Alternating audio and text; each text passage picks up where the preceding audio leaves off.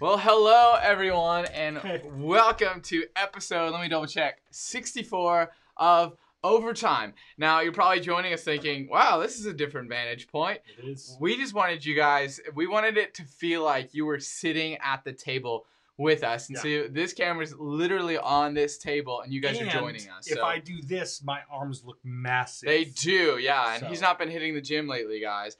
Uh, they're just like that. So, uh, anyway, we actually had some camera technical difficulties, uh, which I feel like has been the norm for. It tw- would not be an overtime production Yeah. or podcast without camera difficulties. and it's funny because this is the first one of 2021, so hopefully this year we'll figure this stuff out. But uh, we're so glad you guys are tuning in. Thanks for hanging out overtime. If this is your first time with us, or if you've been with us, you kind of know the drill. Overtime is really kind of overtime of the Sunday service. So today we're going a bit more in depth. Ben's going to dive a bit more deeper into what we talked he talked about this weekend about the message and so this is when we get to answer your questions and kind of delve a bit more deeply into what we work through.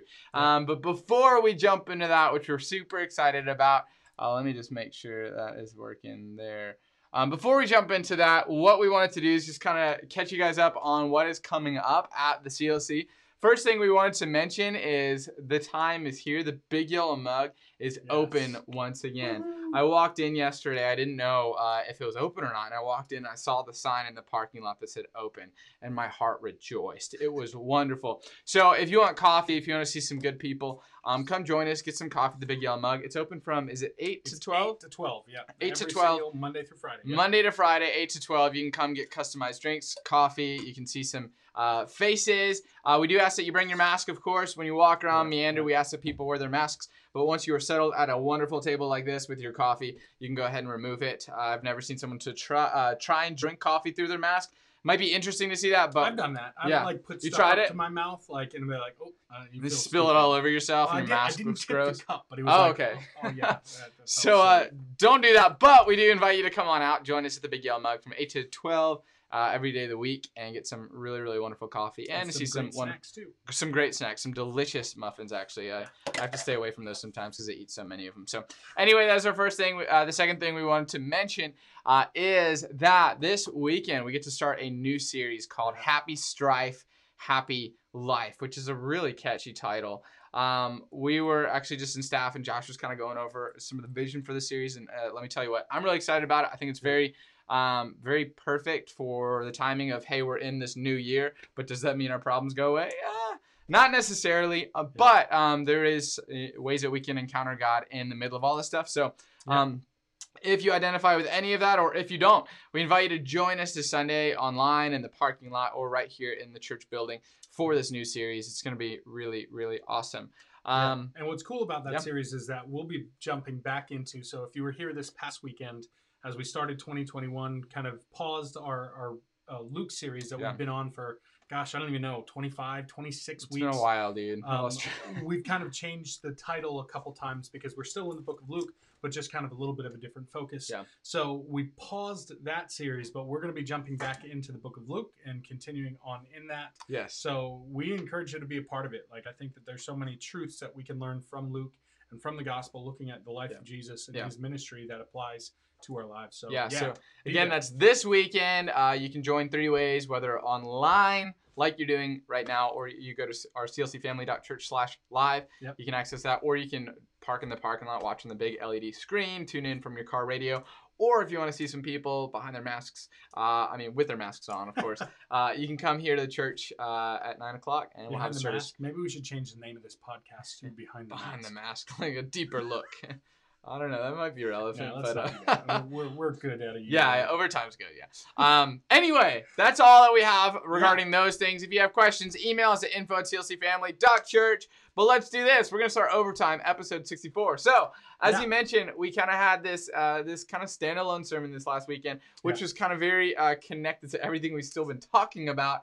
Um, Right. could- do you mind sharing us Sure. a bird's eye view of this sermon that you did this Sunday called "Uncommon Hope"? Yeah, so that was the title of, of this week's sermon. It was Uncommon Hope, and really I just kind of picked that name out of the hat. Actually, I found a good graphic that I liked and That's how it with that. Yeah, But, you uh, find good graphics. That's works. exactly it. So uh, the whole idea is that for all of us, for most of us, I'm pretty uh, pretty sure I can say for all of us, 2020 was a very challenging year. Yeah. Right, there was a lot of different difficulties, um, and kind of made light of it a little bit. You know, who would have thought that this time last year that you would have been so concerned about toilet paper in the middle of the pandemic, right? Like. I know I didn't think about it until I didn't have it, and then that was like all I could think about, and there was a lot of concern. And while we can kind of remember some funny things maybe that happened in 2020, the reality is for a lot of us, there was a lot of other difficulties Yeah. that when we think through this year, we're probably going to remember before those funny and those light Yeah. things.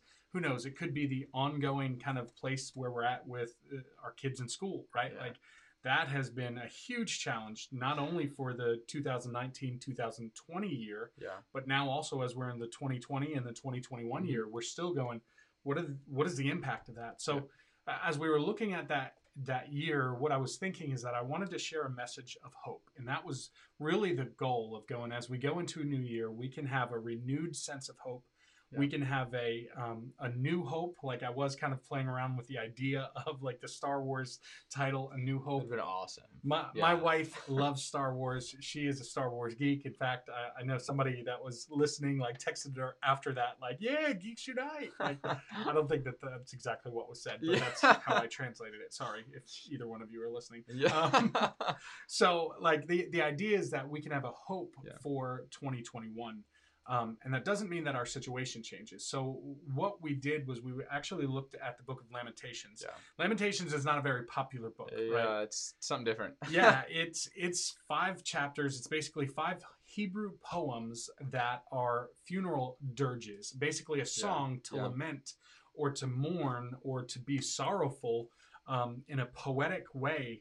Uh, that Jeremiah, it doesn't specifically say that Jeremiah is the author, but we just kind of believe that through the, the writing style, through kind of the firsthand knowledge that he had. He was the prophet during after during bef- or before Yeah. during and after Jerusalem's fall to the Babylonian kingdom Yeah. and um, it, it this had had to be a book that was written by somebody that had firsthand experience and so basically these five Hebrew poems are just a lament they are this sad book of, Yeah. of five different um, poems that just are, are literally just talking about the difficulty that they've had and so Yeah. what's beautiful in this is that kind of in the very heart of that chapter chapter 3 there is this beautiful picture of hope by the time you get to verse 22 um, 22 through 25 basically and even probably beyond that Mhm. um, that there's this beautiful picture of hope but one of the things that i said on sunday is that in order for good news to be good news it needs to be kind of set against the backdrop of this difficult news. Yeah, I appreciated that point. That yeah and, and that's and that's really what i was trying to draw out. Now i think my concern in that is that there was a lot of focus on kind of the heaviness of mm-hmm. the year mm-hmm. like because 2020 was very tough kind of setting it up. And then literally the first 20 chapters or 20 verses that we look at is is really just Piling it on. news. Yeah, it's just yeah. Literally piling one thing on after another. And uh, what's interesting, and, and this was part of what I'd hoped in the message, is that what you see Jeremiah do as he's writing this poem, as this author is uh, lamenting, what you see is there's kind of an accusation, if you Yeah. will, towards God. Like there's some harsh language in it. Yeah. Yeah, so let's uh, I'd like to dive into that because I like how you identified that um gosh, can this be in the Bible? Like Yeah. is, is this allowed? Can you say that about God? Right. Uh cuz some of the things were pretty severe and heavy Yeah. accusations which I don't know if you want to say those things to God cuz he can hear you Yeah. and you know what do you do with that, right? And I grew up in a home where it was like, you know, you, you're not disrespectful. Like that was one of the things that my dad would would not be cool with at any point. It doesn't matter the situation. So it seems even at, like as he's writing it, it's like, hey, isn't that a little disrespectful to the Yeah. God of the universe? Yes. So we have to like there's almost a process of we as as you kind of walked us through this passage, we have to reconcile what we expect the Yeah. Bible to be and how we expect the Bible to act, but then how it is acting in this moment. And Right. in Lamentations, Jeremiah, the author, jumps into it. And so Yeah. um he's head first into it. Like, Yeah. he's not holding back. yeah, and so there's just 20 you mentioned the kind of the 20 verses that kind of just dive in. So can you paint a bigger picture for us, like what exactly is happening, Yeah, and what would sure. cause him to do this? for sure. Uh, because it's pretty, that's pretty intense. Yeah, and this all is kind of centered around the destruction of Jerusalem. Yeah. So, wh- where we are in kind of Israel's history is that God has a chosen people, the Israelites. Um, you know, uh, this is a real quick 400 year history or more. They're in captivity, they're set free, but they go to the promised land. Yeah. It's kind of divided amongst the 12 tribes. So, all of the people have kind of a portion or a lot assignment. This is where they live. What happens in that is the 12 tribes, there's kind of a civil war that happens. You have the northern kingdom, then the southern kingdom. Um, and so what happens is eventually Assyria comes in and kind of destroys the northern kingdom, which was 10 tribes. Yeah. This, what we, and that was around 722 BC. Yeah. What we see is around 586 BC is when Babylonians come in and they are ultimately, it's going to be lead to Jerusalem or that southern kingdom, their complete destruction. So. Judah was kind of the biggest tribe in that.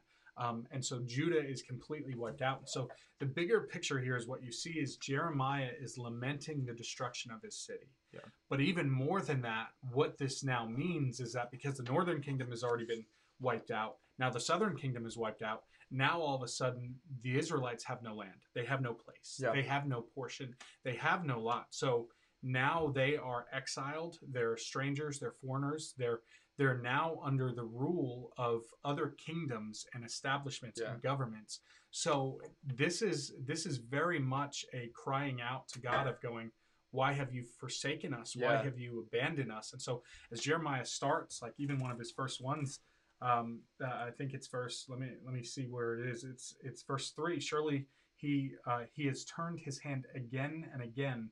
Uh, he turned his hand against me, or surely against me. turns his hand again and again the whole day long. So Yeah. Jeremiah is painting a picture of going, this isn't just like, okay, God did this and there's judgment, but there's a steady, firm hand of discipline Yeah. that is on the Israelites at this time. And Yeah. so that is what Jeremiah is really lamenting is is all of this this history which he had seen and heard of because again he was he was God's prophet Yeah. so before this discipline, this destruction comes, Jeremiah was was speaking to the people on behalf of God, saying, "Hey, we have to change what we're doing, otherwise this is going to be the demise. Like God will turn from His people." And so he's prophesying before it. Mhm. He's prophesying during it. He receives a lot of persecution because of that. Yeah. And then he's even God's prophet afterwards, and we see that's where he would Yeah. most likely penned Lamentations. So I noticed that um, it's super interesting because I feel like in these big events, like I know they probably like big events like this, they trust that God made a promise to them that they would be an established nation, and maybe in this moment they realize is God not following through with this promise, right? And so For there's sure. this always this process of interpreting our God in this moment. I think I think in any situation like we learn a bit more about ourselves, but we also learn more about God. Yeah. And so do we see this process of and I'm just kind of asking this, this is my own personal question. Sure. Um, do we see uh, Jeremiah through his writings kind of bounce back and forth or wrestle with his interpretation of who God is? Yeah. Because he gets pretty intense in some of his writings, but you know this is something he's also been writing. He, he wrote in anticipation that something like this might Right. happen, and so Right. he's almost interpreting his his outtake on who God is Yeah. through this. Could you speak a bit more Yeah. to what you've observed there? Absolutely. And one of the things I'll say is that if you're interested in kind of reading um, the destruction of Jerusalem, I think it's it's Second Kings. I forget which chapter, but Second Kings you can kind of read the demise, but also if you like reading about that stuff. but also you can read Jeremiah's Yeah. you know book. Obviously, there's a lot more in that because there's there's more to it. And this is the book Jeremiah, not his book Lamentations. You're referring yeah, to. I'm, okay. I'm referring to the book of Jeremiah. Yeah. So if you read that, one of the major prophets like Isaiah, Jeremiah, Yep, like yep, yep. you can actually see some of his prophecy and the fulfillment of it, and, and kind of even the in the exile, kind of the promises, like Jeremiah 29, 11. It's Mm-hmm. one of the most popular graduation, you know, verses ever. I know the plans I have It's for you, declares the Lord. graduation Yeah, yeah.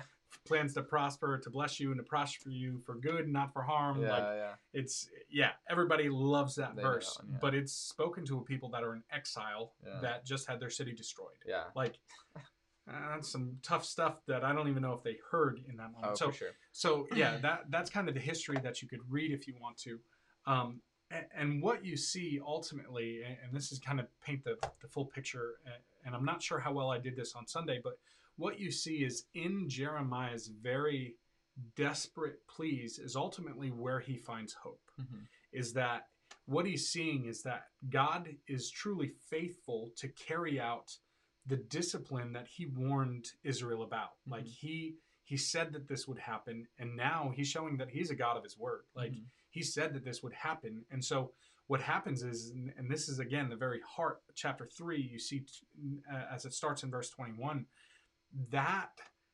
faithfulness of carrying out the discipline is what leads Jeremiah to a place of hope. Hmm. Because what he's seeing is he's going, not only is God faithful to carry out the discipline that he said he would do, but if God has promised good things and he's promised to be there and to not forsake us, Yeah. well, then he's going to carry that through as well. So, Yeah. so e- even in the Bible Project video on Sunday, we, we watched a Bible Project video Yeah, that really kind of gives an overlay of Lamentations. Yep. Even if you didn't watch the sermon, I mean, you could Google if the Bible Project and Lamentations. Mhm. It's about a seven minute video, but that it, they use the word that that promised hope, like his his desperation becomes the seedbed Yeah. of of God's faithfulness, like seeing that God is faithful to His word, not just in discipline, but also in mercy Yeah. and in love. And so that's that's kind of the turning point, if you will, is that Jeremiah recognizes that, man, this is really tough. This is really difficult. Like it seems like God is disciplining me. Mm. The verbiage that He uses, and I'm not sure if we'll we'll jump into the specific verbiage or not, like whatever we want to do with that. But the verbiage that He uses is like, man, God is like an angry bear. Yeah, I was gonna ask to about tear that. me apart. Yeah. like a lion waiting to pounce. Like Yeah, so I was gonna ask about that. I I feel like in some ways he crosses the line because I mean, Yeah. loosely, loosely, Jeremiah seems to be calling God a murderer. Like you are No, murdering, you're I killing think it's me. safe to say that he is. yeah, and, and so Jeremiah has just seen that. Like, so what do we? Le- I mean, what do we learn from that though? So like, Yeah. if Jeremiah can write this and then you know it's added to the Bible and Yeah. this, what what what? And maybe I'm jumping ahead here, but I could you actually read yeah. that verse for us? What exactly Yeah, Jeremiah says? Because it's pretty intense, and, guys. and this for me, and if you you're listening, uh, on some level, this is a little bit of a repeating of what we talked about on Sunday. Um, but verse 10 and 11 is where it, it kind of gets my attention. Like, I I feel like the first time reading through, and what I, I try and do is whenever I'm preaching out, I want to read a, a passage over and over and just Yeah. see what stands out to me. Yeah. But the first time reading it through, this is what, like, 10 and 11, I'm like, ooh. I don't, like, I joked about it on Sunday. Like, we have a lot of songs that talk about the attributes of God and how good God is and how awesome and mighty he is and even some songs that talk about God as a mighty lion yeah, like we had a verse in in, one of the songs on Sunday that talked about God as a lion yeah. but it's never like a lion that's ready to to, kill kill, me. me, Yeah, yeah. like it's always like you're powerful and strong Majestic, mighty right? Majestic Yeah, yeah. but it's never like you're hmm. majestic and you're angry at me furious. so verse 10 and 11 says this He is a bear lying in wait for me, a lion in hiding. He turned aside my steps and tore me to pieces. He has made me desolate. And then even the, the kind of the picture changes then in 12 and 14, 12 through 14. He said, He bent his bow and set me as a target for his arrows. yeah, Like he Jeremiah is literally saying God has targeted me. Now, when Jeremiah says this, I think it's twofold. I think he's probably feeling that way about himself, but he's also sure. speaking for the nation of Israel. Yeah. God has targeted me, like me as an individual, but me as all of these people and they were probably familiar with being targeted because if Babylon took them over at Yeah. the hands of war, Yeah. they were probably targeted by arrows. and And, it so, wasn't just a overnight thing. This Yeah. wasn't like one week, you know, they were doing their own thing, but the next week then they were captured. yeah, This was a slow and steady process. Like meticulous. yeah, taking over this was everything. Babylon two years. It was a Yeah. two-year siege where Babylon just kind of slowly and methodically wiped through all of Judah. Like Yeah. town after town falls, and they finally to the point where Jerusalem and the city uh, that's got a you know huge city wall. This is uh, you know King David fortified it like, and this was kind of the the the fortress of Jerusalem, if you will.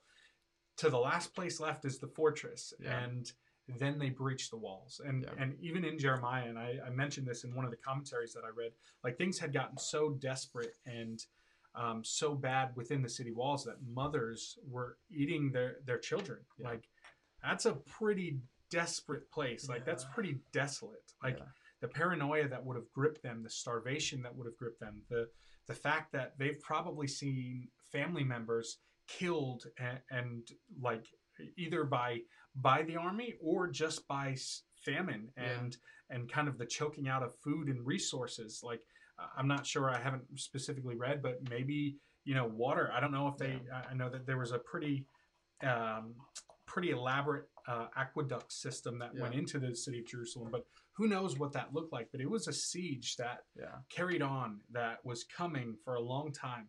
And one of the things to point out there is that I, I think that that even shows God's mercy, is that Yeah. He is slow to anger. Yeah. He is slow to His judgment. And Yeah. I, I think that even the fact that it was a two-year siege of Jerusalem, that was two years that that Israel didn't repent. They didn't turn from God.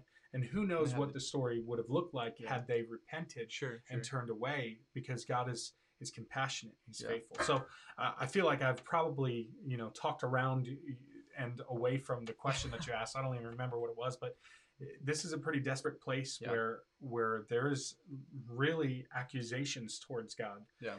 And Jeremiah in that in this desperation he's ultimately driven to hope because if God is faithful to do what he said he would do in discipline, he's also faithful to do what he said within Sure. covenant, Sure. within relationship, and Yeah. that he would keep a remnant and that there would be a seed and that ultimately we now see what Christ would do on the cross. Yeah. That would be the line of David that would ultimately be Jesus the Messiah Yeah. coming, but there's a remnant that was left and, and it's pretty awesome to see. Yeah. So um, it seems that, and I know this kind of this sermon came on the heels of 2020, on the Yeah, beginning of right. 2021, where um, feel like the best way to describe it is just a year of loss. Like Yeah. we lost a lot of normalcy. Yeah, absolutely. Um, we lost just so much. Um, Yeah. And in this instance, Jeremiah is losing a lot. And so, um, what what does this passage give us permission to do when we've experienced loss? Yeah, and that was a, a, a big point. I appreciate. it. I feel like that's a lead, uh, like a, a very loaded question. So I appreciate that. But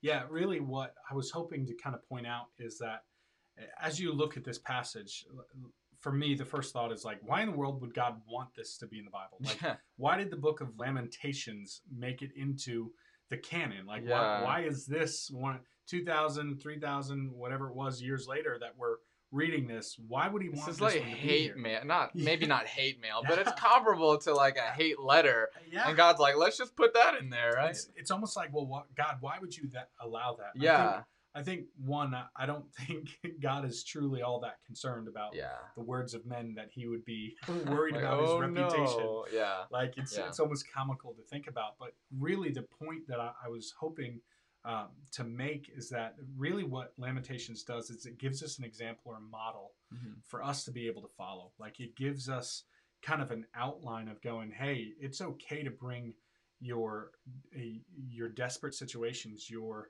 um, um, your desperation, your depression, your anxiety, your difficulties to God, because what we see from all five chapters, really, but especially in these, you know, these 20 verses that we looked at on Sunday, is that, man, God can take it, right? Yeah. Like, as Jeremiah is dishing it, and God can take it.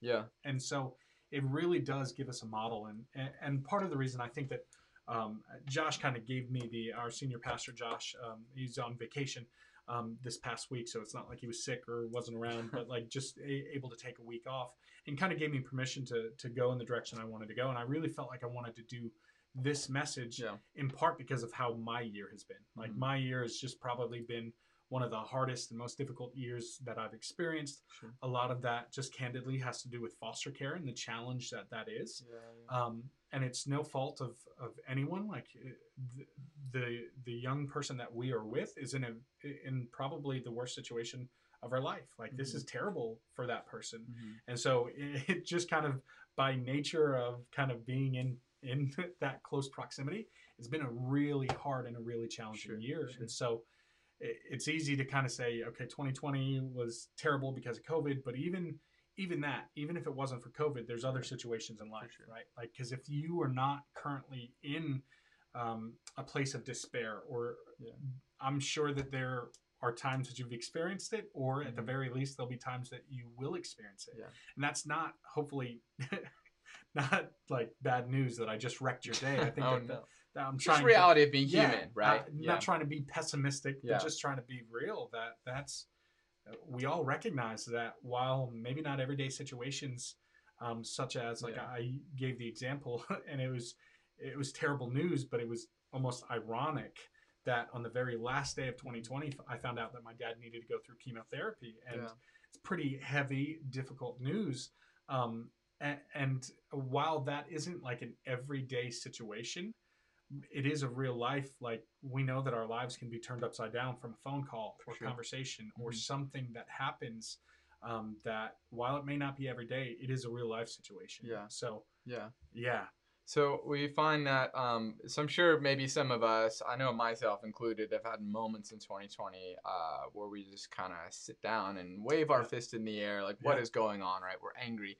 Um, would we say that that is a um, a moment of intimacy with God too? Like, because I, I really would say that I think that it can be. Yeah. Like, uh, and in fact, I, I feel like, yeah, it's right here. So one of the commentaries is the New Bible Commentary, and I think it's worth repeating.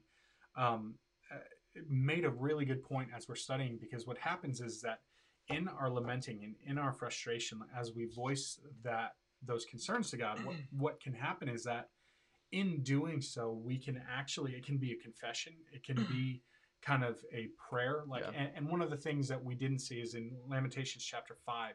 Um, that's really a prayer that Jeremiah lifts to God on behalf of all of Jerusalem, Yeah. on behalf of all of Israel.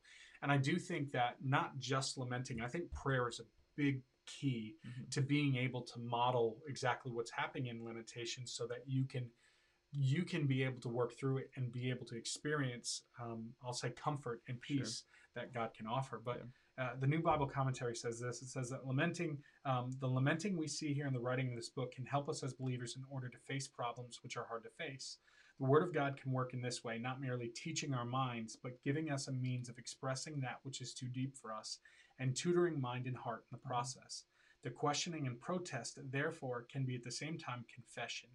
It can even be praise because we address God who is just. His justice does not finally it does not finally issue only in judgment, but also in mercy.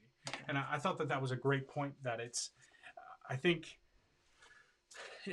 I don't know how many people operate like me. Like for me, when there's frustration, I- need to speak it out. Like I need to kind of voice my Mhm. concern and, and I have to be careful in that because especially if it's you know a disagreement between my wife and I, by me expressing my thought, I feel better, but I might have just kind of hurt or upset her Yeah. by by expressing it, and that even even if that's not my intention, that can happen. Yeah.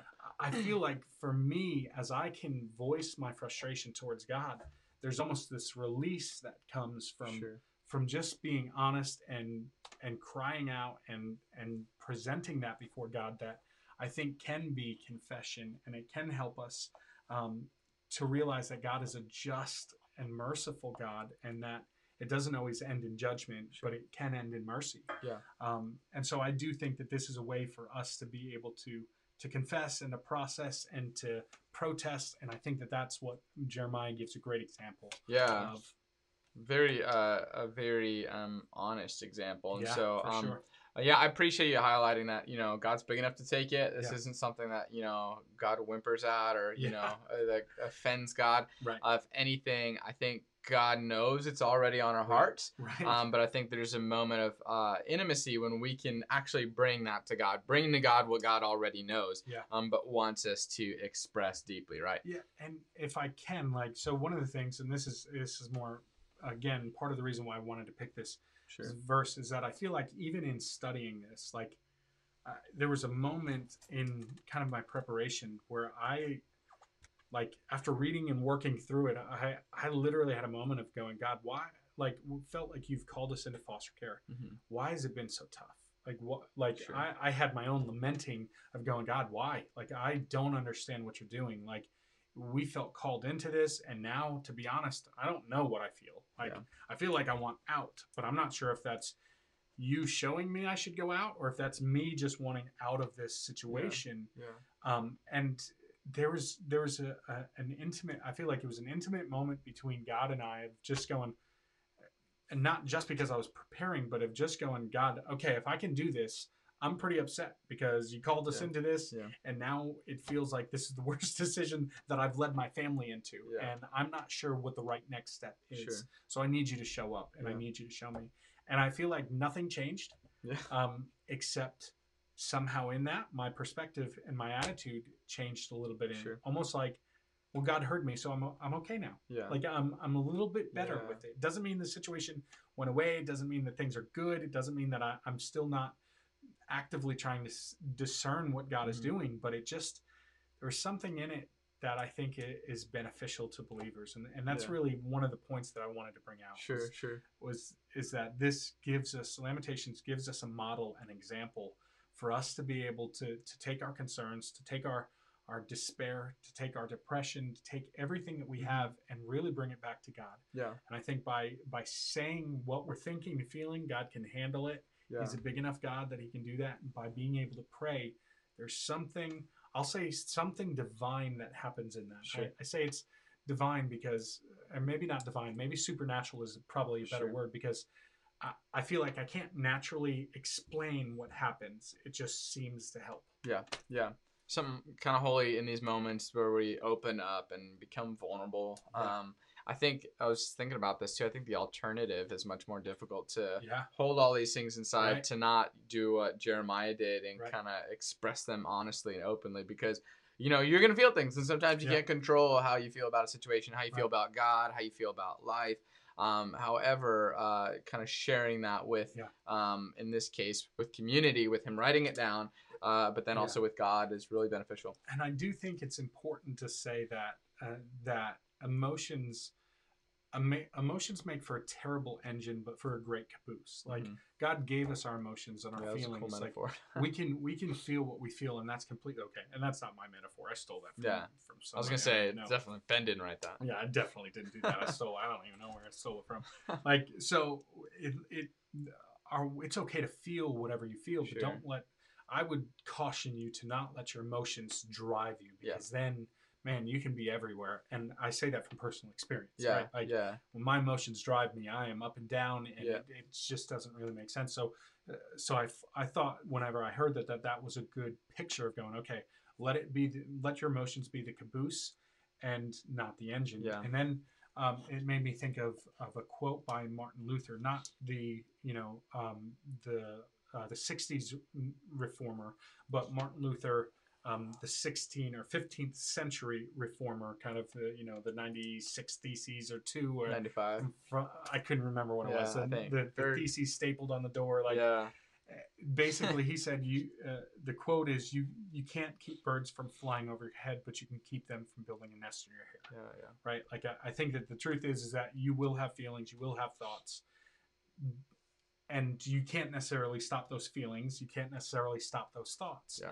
But if it's a negative or a really bad thought that you shouldn't dwell on, you can keep that from nesting in your hair. Yeah. And I just that was something that I thought of in Yeah, in preparation for this that I thought was a, a great statement as Yeah. you're thinking about emotions, not letting it drive you, but recognizing and realizing that it's part of the train. yeah, and I mean, God gave us our emotions, Yes, right? So absolutely. anything that God gives is good, and so Yeah. sometimes we we abuse our emotions or um, out of our emotions do bad things, but emotions inherently are good. and that's eh, honestly uh, so i feel like foster care keeps coming up and so sorry that's just the world that i'm in right Yeah, now like yeah, and that's one of the things that we're saying to uh, to the young person that we have in our home like hey it's you're gonna feel a lot it's Yeah. okay to feel whatever you feel Yep. however in that like it's when they respond negatively like you're going to feel whatever you feel and your feelings are okay but Yeah. the way that you respond to your feelings you will be accountable for and that's Sure. important because we have a young person in our house that Yeah. like y- you can feel upset but you start like throwing things around and there's going to be consequences like Yeah. things are going to break like you're there's going to be you know a removal of privileges like that's just the nature of the world that we live Yeah. in there's there's a, a cause and effect to everything and so very similar to the story that you know Yeah. Jeremiah is writing about. That's This is why he's in this moment expressing the That's deep pain right. that he has it right was because of the unconfessed sin of the people of, of Israel Yeah.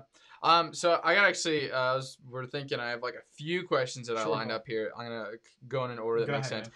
The, the next question is okay. So the, it's 25 verses. Yeah. Um, not all of them are are as dark and grim as it starts. Yeah. Can you um can you help us understand how it is that Jeremiah decides to wrap up this passage, and then from Yeah, there I got for a couple sure. other points. And this it's i think it is probably important to note i feel like for time's sake i ended at verse 25 but really chapter 3 has 66 full verses like that you could read and and there's kind of a more explanation that he goes into but sure. but really i feel like this is this if you're going to have a coffee mug verse like it's it's found in the 21 to 25 area Sure, like yeah. just talking about hope and steadfast love like that's that's where i really wanted to kind of park and and what happens is, is kind of this change and and in my mind i wonder if there's time that's passed between verse 20 and verse 21 because That was an interesting thought. I didn't even think about that. I, I don't know. That's just pure speculation on my part. But I feel like when I'm pretty emotional, I need just a little bit of cooling off time, like to just like process. feel you there. And yeah. and and what's interesting is that in 21, basically what happens is that uh, it says this uh, Lamentations 3:21. But this I call to mind, and therefore I have hope. And what's interesting is that the verbiage in the vernacular used here, but this I call to mind Yeah.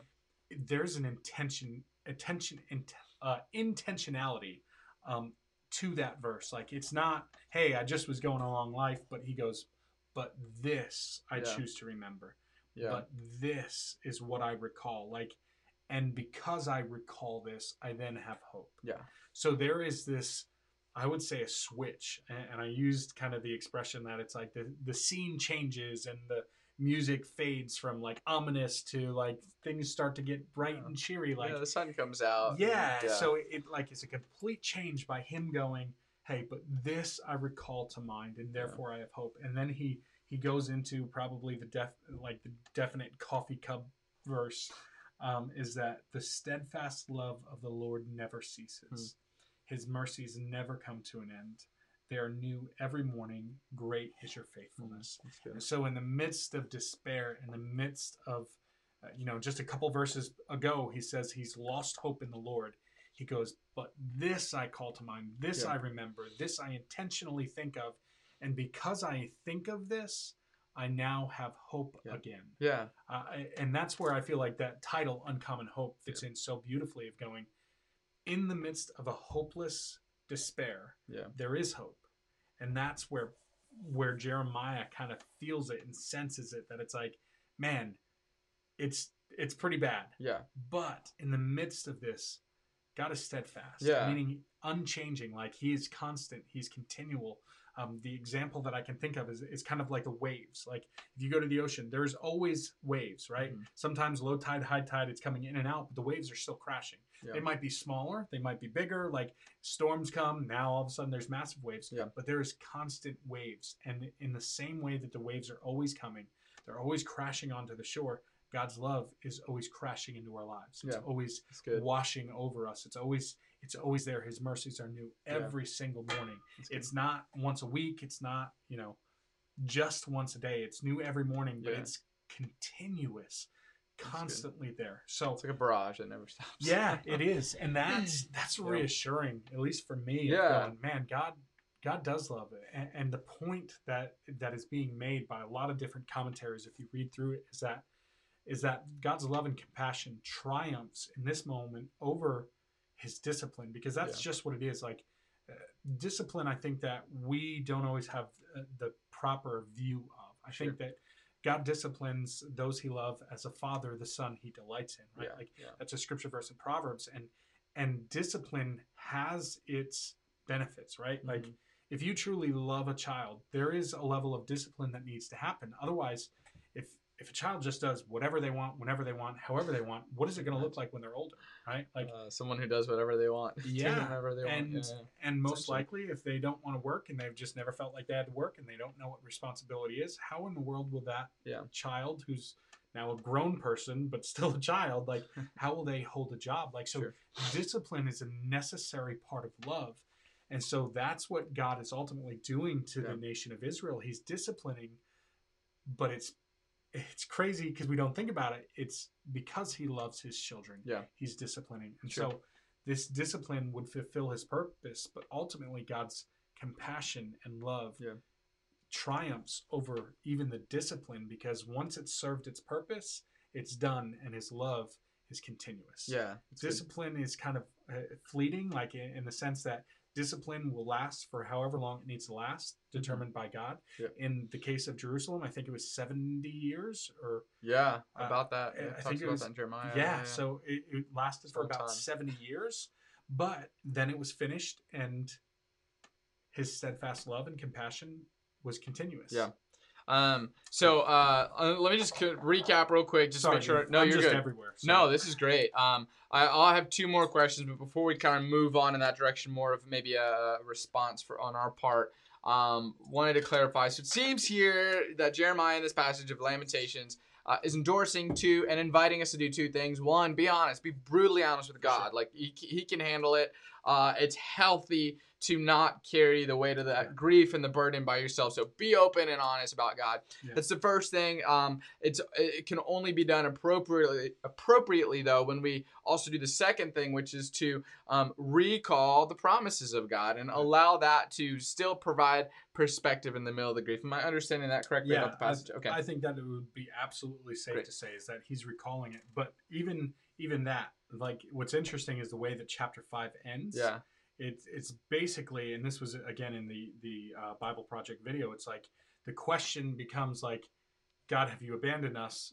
Unless it's it it's kind of ends on a cliffhanger. Like Yeah, God, I saw- have I you noticed that, abandoned yeah. us? Um, and there's no real resolute answer. Yeah. It's like unless you've abandoned us, Yeah. the end. Which uh, leads really well into the next question Okay. because it seems like uh, I like how the the Bible Project people said it. They said that the book ends abruptly without Yeah. a resolve, and in some ways, like our grief and our loss in Right. life may not be fully resolved. Like we may experience the weight of that, um, and for that's sure. just a part of the you know the normal reality of living in a really broken world. And so um, I want to ask this question on behalf of the of any viewers who might be experiencing this. Um, sometimes, as we know, grief comes in waves and Yeah. it ebbs and flows. Some seasons are great, some are not, and it's just really unpredictable. Um, I'll read what I wrote. Grieving naturally can be a long, compl- complex process. Um, I know you said he arrived at this place of hope, perhaps immediately or maybe over time. Yeah. How do we continue to come back to hope um, when the feelings of grief continue to come back to us? Because there are Yeah. moments where we might feel hopeful, but then what about tomorrow when I'm reminded of my grief? What do we do then? Uh, so I would say, and this is I feel my my fear is that this is like the pat Christian answer, and that's I, want to be a little bit deeper, a little bit better than that. But I would say His mercies are new every morning. So Sure. if you wake up tomorrow morning and you're overwhelmed with grief, God can handle it. Yeah. I would say that if you because the the also the reality of that is that to a to a parent who's lost a child, uh, and on some level, I don't know if you ever get over that. Yeah. Right. Like, how would you get over that? Like, to think that one day oh, I'll just be fine with it. Mhm. Like, I, man, I, I don't think I could say that Sure. because I think what that does is that changes things for you. Yeah. Right. Like, there will always be, at the very least, memories that you're carrying. With. Absolutely. Like that. That there there is.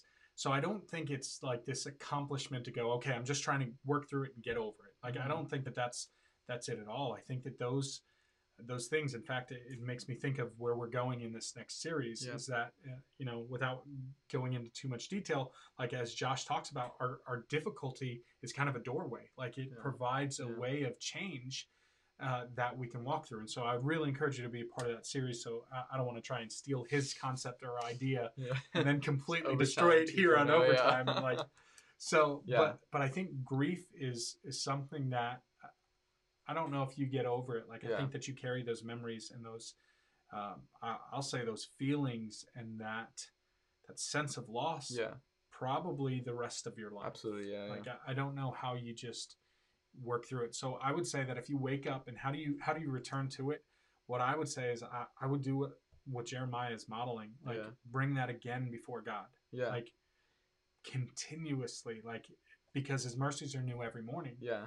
and then as best as you can remember god's Yeah. faithful in that like even though it stinks it's terrible it's the worst situation you've endured man god is still faithful and he wants to even hear your lament he wants to hear your cries Yeah. he wants to be in communion and fellowship with you even in that difficulty. And it doesn't sound like grieving and hoping are mutually exclusive. No. Like it's not like you have to be doing one or the other. Right, right. It appears that from Jeremiah's perspective, Right. uh, that you can do both at the same time. Right. And it may Absolutely. take some practice, of course, and it's not going to be easy, but it can happen. Yeah. Okay. I, I feel like I've used this example before. Um, so my, my wife and I had experienced a miscarriage in 2018. Um, and it was singularly the worst experience and yet in a weird way the best experience that we'd ever gone through Mhm. because we felt god's presence like the situation was not good it wasn't fun it wasn't ideal it wasn't Yeah. what we wanted to walk through yet there is a beauty in that season because god was so present he was he was very clearly there and at work Yeah. and his peace just was overwhelming in Yeah. the midst of that season. Like I feel like I'm getting a little bit emotional and trying to hold that back even as I'm recalling it because it was both the best and like it's so weird to say that it was the worst and the best season of my life because man God showed up in a way that I feel like I very rarely felt his peace Yeah, yeah. except for the midst of that turmoil and that Yeah. heartache that man we knew that God was present and it was terrible Yeah. but yet God was still good and so so that's why I say that I don't think that my wife and I are ever going to be at a place where we're like oh yeah it's no big deal Yeah. It just happened. Significant. Right? it's Yeah. significant right Yeah. so yeah I, I think that that answered the question So Yeah. I just got Yeah. emotional and I- No, that's- Hey, that's what Jeremiah modeled for us really Right. well, and I Right. think we are more than welcome to follow in Yeah. suit. So, So so yeah, Um, that was that was the question of going how how do you continuously return back to hope? yeah, I would say continuously lament. Yeah. Like, and honestly, I- think that one of the the things that you see also in Lamentations uh, is that this it's very clear that it was this wasn't in silence. This was grieving by themselves. Right. This was the entire nation of Israel grieving. yeah, Jeremiah was kind of the representative of all the people yeah, but he talks about all the the fathers and mothers and like brother like all of the different people groups that would have been affected. And i would encourage you in that to be involved in community as well Yeah, because there's something that happens again in community that allows you to grieve and to walk through things that uh, it seems like you wouldn't be able to do alone. Uh, Yeah, again going back to 2018 i feel like man we had a great great community behind us and we knew that we Yeah. felt the support of them and that helped us in the grieving and the difficulty so i think that lamentations the book as a whole gives an example of not just let me keep this to myself and keep it within and i'm going to Mhm. cry out to god but i'm not going to also share that with others no jeremiah paints a picture of he's he's grieving for the entire nation of israel Yeah, and here's all these people groups that are also grieving as Yeah. well yeah, that's good. Um, yeah, a lot to take away from that. Um, Yeah. I, I have one more kind of question, uh, Sure. maybe a heavier question. Um, so it And I appears, do feel yeah. like before you ask that question, I do feel like this just the topic of it, and this was I was as I was working through the the material, Mm. I knew that it was heavy, and I was trying to like not be too heavy and really focus on the hope. yeah, My my goal is that that's what you hear more than anything is Yeah. how you can have hope or an uncommon hope or a hope in a in a hopeless situation is that Yeah. we can recall God's faithfulness. We Yeah. can recall his love, his compassion, and even when it's something like he's disciplining us, he's still good, he's still faithful, he's still steadfast. sure, sure. So please, I, I want you to ask Yeah, yeah. question, but um, there's hope. Yeah. So, uh, um, yeah, and I think you know, as you mentioned earlier, to understand the the, the weight of the hope, Yeah. um, it's best to understand uh, the weight of the brokenness, and in some ways, right. you know, we understand how good the hope is when we understand how dire the Right, circumstances right. are. So, I appreciated you saying that. Um, my last question, because I know some people might be thinking this. You know, they look at the story of the Israelites uh, who had just been blatantly disregarding um, what it is that God invited them to.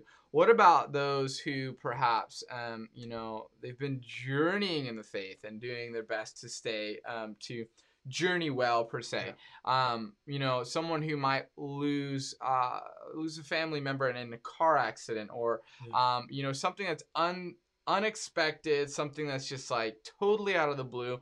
Um, that creates a lot of grief. Yeah, in the I guess trying to compare um, those situations to the story of Israel because they had warnings and Jeremiah was like God's mouthpiece saying this is this is gonna happen if we don't shape up. Um, so there's that kind of that as you mentioned the discipline following the instruction that was disobeyed. Uh, and that discipline brings about a natural grief. Right. Now, what about um, maybe some of us who are experiencing significant grief and we're like, hey, I'm in the middle of this, but did I wrong God? Did I do anything? Yeah. Um, how, how do we kind of reconcile our thoughts of, I'm experiencing grief and pain, um, but, you know, but I don't know if it's in response to like, you know, kind of wrestling with did God do this? this is the Yeah, problem of right, pain, right? That we always come back to. Did God do this? Why did God do Yeah, this? Like, Right. how am I navigating that? So I guess all of that to say, how do we how do we work through maybe uh, for some of us watching our experiences of grief that we don't necessarily tie to any um you know anything in our faith yeah. per, perhaps. and I do think like you bring up a really good thought, and it, maybe I even at one point thought, man, I should maybe cover that, but I just felt like time. I probably didn't. That's why we got time. overtime. Yeah. So I, I think that in this specific instance, this was it was exactly that scenario where where Jerusalem had been warned, Israel Yeah. had been warned, like, and it was it was from disobedience that this happens. yeah, But I we cannot apply that same scenario to everything that happens in life. Mm.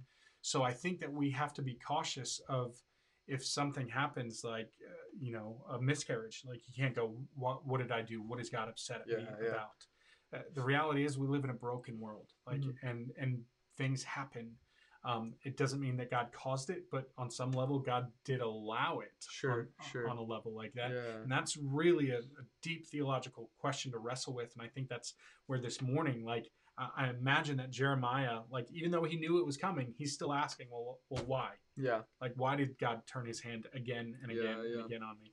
So I think that as believers, we, we have to be cautious to not go, hey, this is because God's angry at me, or For this is a situation that, man, I knew I should have should have not looked at that thing because I, Yeah. I did that and this happened. Like, yeah, it's it's not that simple Yeah. like it's not like okay that's that's a situation i think that there's we live in a broken and a fallen world that sometimes stuff happens you know not because of us but because we live in a broken world like sure. the choices of somebody else can impact us like uh, i think of um, you know a young person who's been abused right Yeah, like yeah. it's not necessarily the choices or, or the actions, the attitudes, or the consequences of that young person. yeah, It could be because the parent was upset, because maybe the parent was abused. Like yeah. there, there's levels of hurt. So I think that it's important to just understand and realize that we live in a broken world, Yeah. and just because something has happened to us doesn't mean that yeah. God is punishing us or it's always discipline. Sometimes it's just the reality of the world that we live in. I think that that's an important thing for us to note and to understand. But even in that, God's compassion and his steadfast love is there. Yeah. It's never ending, it's steadfast. So I feel like the, uh, I would say that whether it's a, you see kind of the hardship and the heartache coming. So I, I gave the example again of my, my dad doing chemo. Like in my mind, the year 2021 is going to be very challenging. Hmm.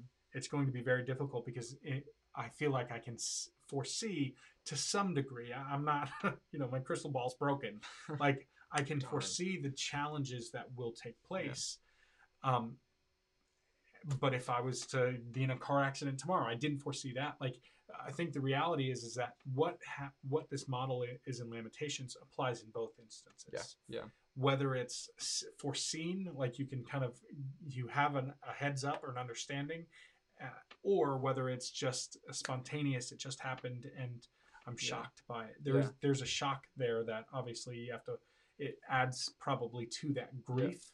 Yep. Um, or that uh, maybe maybe grief is too big of a word, but it adds to the challenge or the difficulty Sure, of that sure. season. But in either case, it's okay. But God is not always using our cir- circumstances to to discipline us. Yeah. I think that God will always use our circumstances to teach us something. Mhm. Like he, he is he is a perfect steward and he doesn't waste anything. He doesn't Yeah, waste yeah. a hurt. Yeah. Um, pastor Jeff Lample, the former pastor of this church, used to say that all the time, right? Like God doesn't waste a hurt. So I think that God can use all things, but it doesn't mean that He is causing everything. I think Sure. sometimes that's just the world that we live in. Yeah. It's almost like we're experiencing the collateral damage of just Yeah. a messy, broken Right. world. Um, Right. Yeah, that's good. Um, man, I think that's all the questions I have. I Okay. guess what uh, is there anything you would like to leave with those joining us? Maybe it's Yeah, a, a sure. word of encouragement, or you know, whatever you'd like to share. Yeah, there was two things that I, I kind of left out of. Well, one thing that I had left out of my notes that I thought was interesting, and it was just kind of um, in my study. It didn't really, it, it didn't really go w- with what I needed, but Sure. um, just kind of the importance or the significance in that time of what temples within a city Hmm. kind of signified for those people. Um, and this was, uh, it's the New King James Version Chronological Study Bible. It was page 813 for anybody that has it. Eight thirteen. Um, but this is what they said that I just thought was pretty fascinating. Like Yeah. I feel like it was a pretty cool historical piece and gave a little bit more background, but didn't necessarily need to be in the message. And this is what it said: it said uh, temples were the focal point of civil life and the target for invaders. Uh, the patron deities of the city were believed to dwell in temples. Festivals were held outside of temples, and valuables were dis- deposited in them. They were the earliest forms of banks. Uh, for invaders, the capture of a central temple uh, served several purposes, not the least of which was obtaining the wealth stored there. To take the temple was to show that the gods of the city, and this is both like, eh, obviously, this has to do with like not real gods, but the the idols and those Yeah. that were worshipped in those times. But it showed that um, gods of that city had chosen the conquerors over the local inhabitants. Um, and it even applies in this case because what we see is that God, the one true God, allowed Babylon to come in. So he allowed this to happen. Um, it says this meant that the conquerors were now the legitimate rulers of the people, land, and any possessions. The burning of the central temple was a declaration of unconditional sur- surrender. Only if the gods of the city had abandoned that city to its fate would they allow their home to be destroyed. The captors were understood to have free reign with the city and its populace. Uh, the defeated city had no gods to whom they might appeal for mercy and no hope for a chance in their fate. Hmm. Their gods were believed to have moved to the capital of their victors, where they became patrons of the king of that city. The book of Lamentations says the same thing about Nebuchadnezzar II burning Jerusalem and its temple in 586 BC. Yahweh himself had become Judah's enemy, and that's Lamentations 2:5, and destroyed his own temple, his tabernacle, and the place of assembly, uh, Lamentations 2:6. With Yahweh's permission, Judah's Judah's enemy now had made a noise in the house of the Lord, and that's re- referencing Lamentations 2:7. So Yeah. I thought that that was just an interesting point that it's like it's it's very true that it, you know God allowed this to happen Yeah. in this case. Yeah. Um, I think that shows like the significance of what they lost because that the temple right. was everything Right. to them, and Right. I think if that's gone, then you know I'd be surprised if you know no one Yeah. blamed God. Like this was this was your promise to us to follow through, to be our God, to establish us as a nation, and the one thing that enables us to do that is gone. So Yeah. yeah, this it was it was literally the center of their life Yeah. especially as this is what set them apart is their customs and the laws that they had that they Yeah. followed and now all of a sudden that was gone Yeah. and it was completely removed and so to some level their identity had been lost as well uh, but it what's weird is that it was not maybe not weird that's maybe not the right word but this was they knew that it was coming yet still chose to do that and Yeah. i think that we do the same thing in our lives oh yeah, Some- easily yeah we just choose to walk away. Uh, and then the last thing that I'll just say as we kind of wrap up is that what I think is is really important is the, the biblical definition of hope as well. Like I think when we say hope, what we really mean is wish. Like I hope that I get this for Christmas, or I hope that this Hope that happens. the Eagles finally win a game. Yeah, and what we're saying is that what what it is is that we're actually wishing yeah and and the significance of that is that it, based on my desire and my ability to like wish really hard like it, it's contingent upon Yeah. yet the biblical definition of hope uh, is is a confident expectation in the promises of god and what's so amazing in that is that the biblical definition of hope isn't is it isn't based on me it's based on god and Yeah. his faithfulness and if we can look at his faithfulness throughout the years in every situation, we can have a confident expectation. We can truly hope. And so that's why I wanted to end the, the message by saying, I hope, and using that biblical definition, I have Sure. a confident expectation that the year 2021 will be the best year yet. Yeah. Doesn't mean that you won't have difficulty. It doesn't Sure. mean you won't have heartache. doesn't mean that you m- won't get to the point of maybe feeling despair. Yeah. But there's a confident expectation based on God's faithfulness, His steadfast love, and His goodness that it will be a great year Yeah. in spite of all of that. That's So, good. That's a great way to start 2021. Uh, so thanks so much for that. Thanks Yeah. so much for taking us through what is a difficult passage, but what is a really, really important one. Because uh, I know a lot of us are probably grieving, working through stuff um, across the board for about anything. And so if we could walk away with hope, with a you know constant expectation of what is to come, that's a pretty awesome thing. So, Yeah. Man, appreciate you. Yeah. Thanks thank so you much. guys for joining us. Yeah. I appreciate you for taking Yeah. the, uh, my usual spot. I took so his role today. I'm actually sitting in He the spot He sat that in my chair. I came sits in. upstairs and was like, oh, Yeah, I definitely took that spot. So, uh, once again, we're starting a new series this weekend. So come Yeah. on out. Uh, happy Strife, Happy Life, which is uh, maybe a continuation of what we've been working through the last couple of weeks and maybe months. So invite you to come out to that. And then again, if you want some good coffee, come to the Big Yellow Mug. You might even get to see our faces behind our masks. It's gonna be awesome. So, uh, thanks for tuning in, and uh, yeah, we'll see you guys next Yeah, week. Thanks, guys. Take Bye. care. Bye.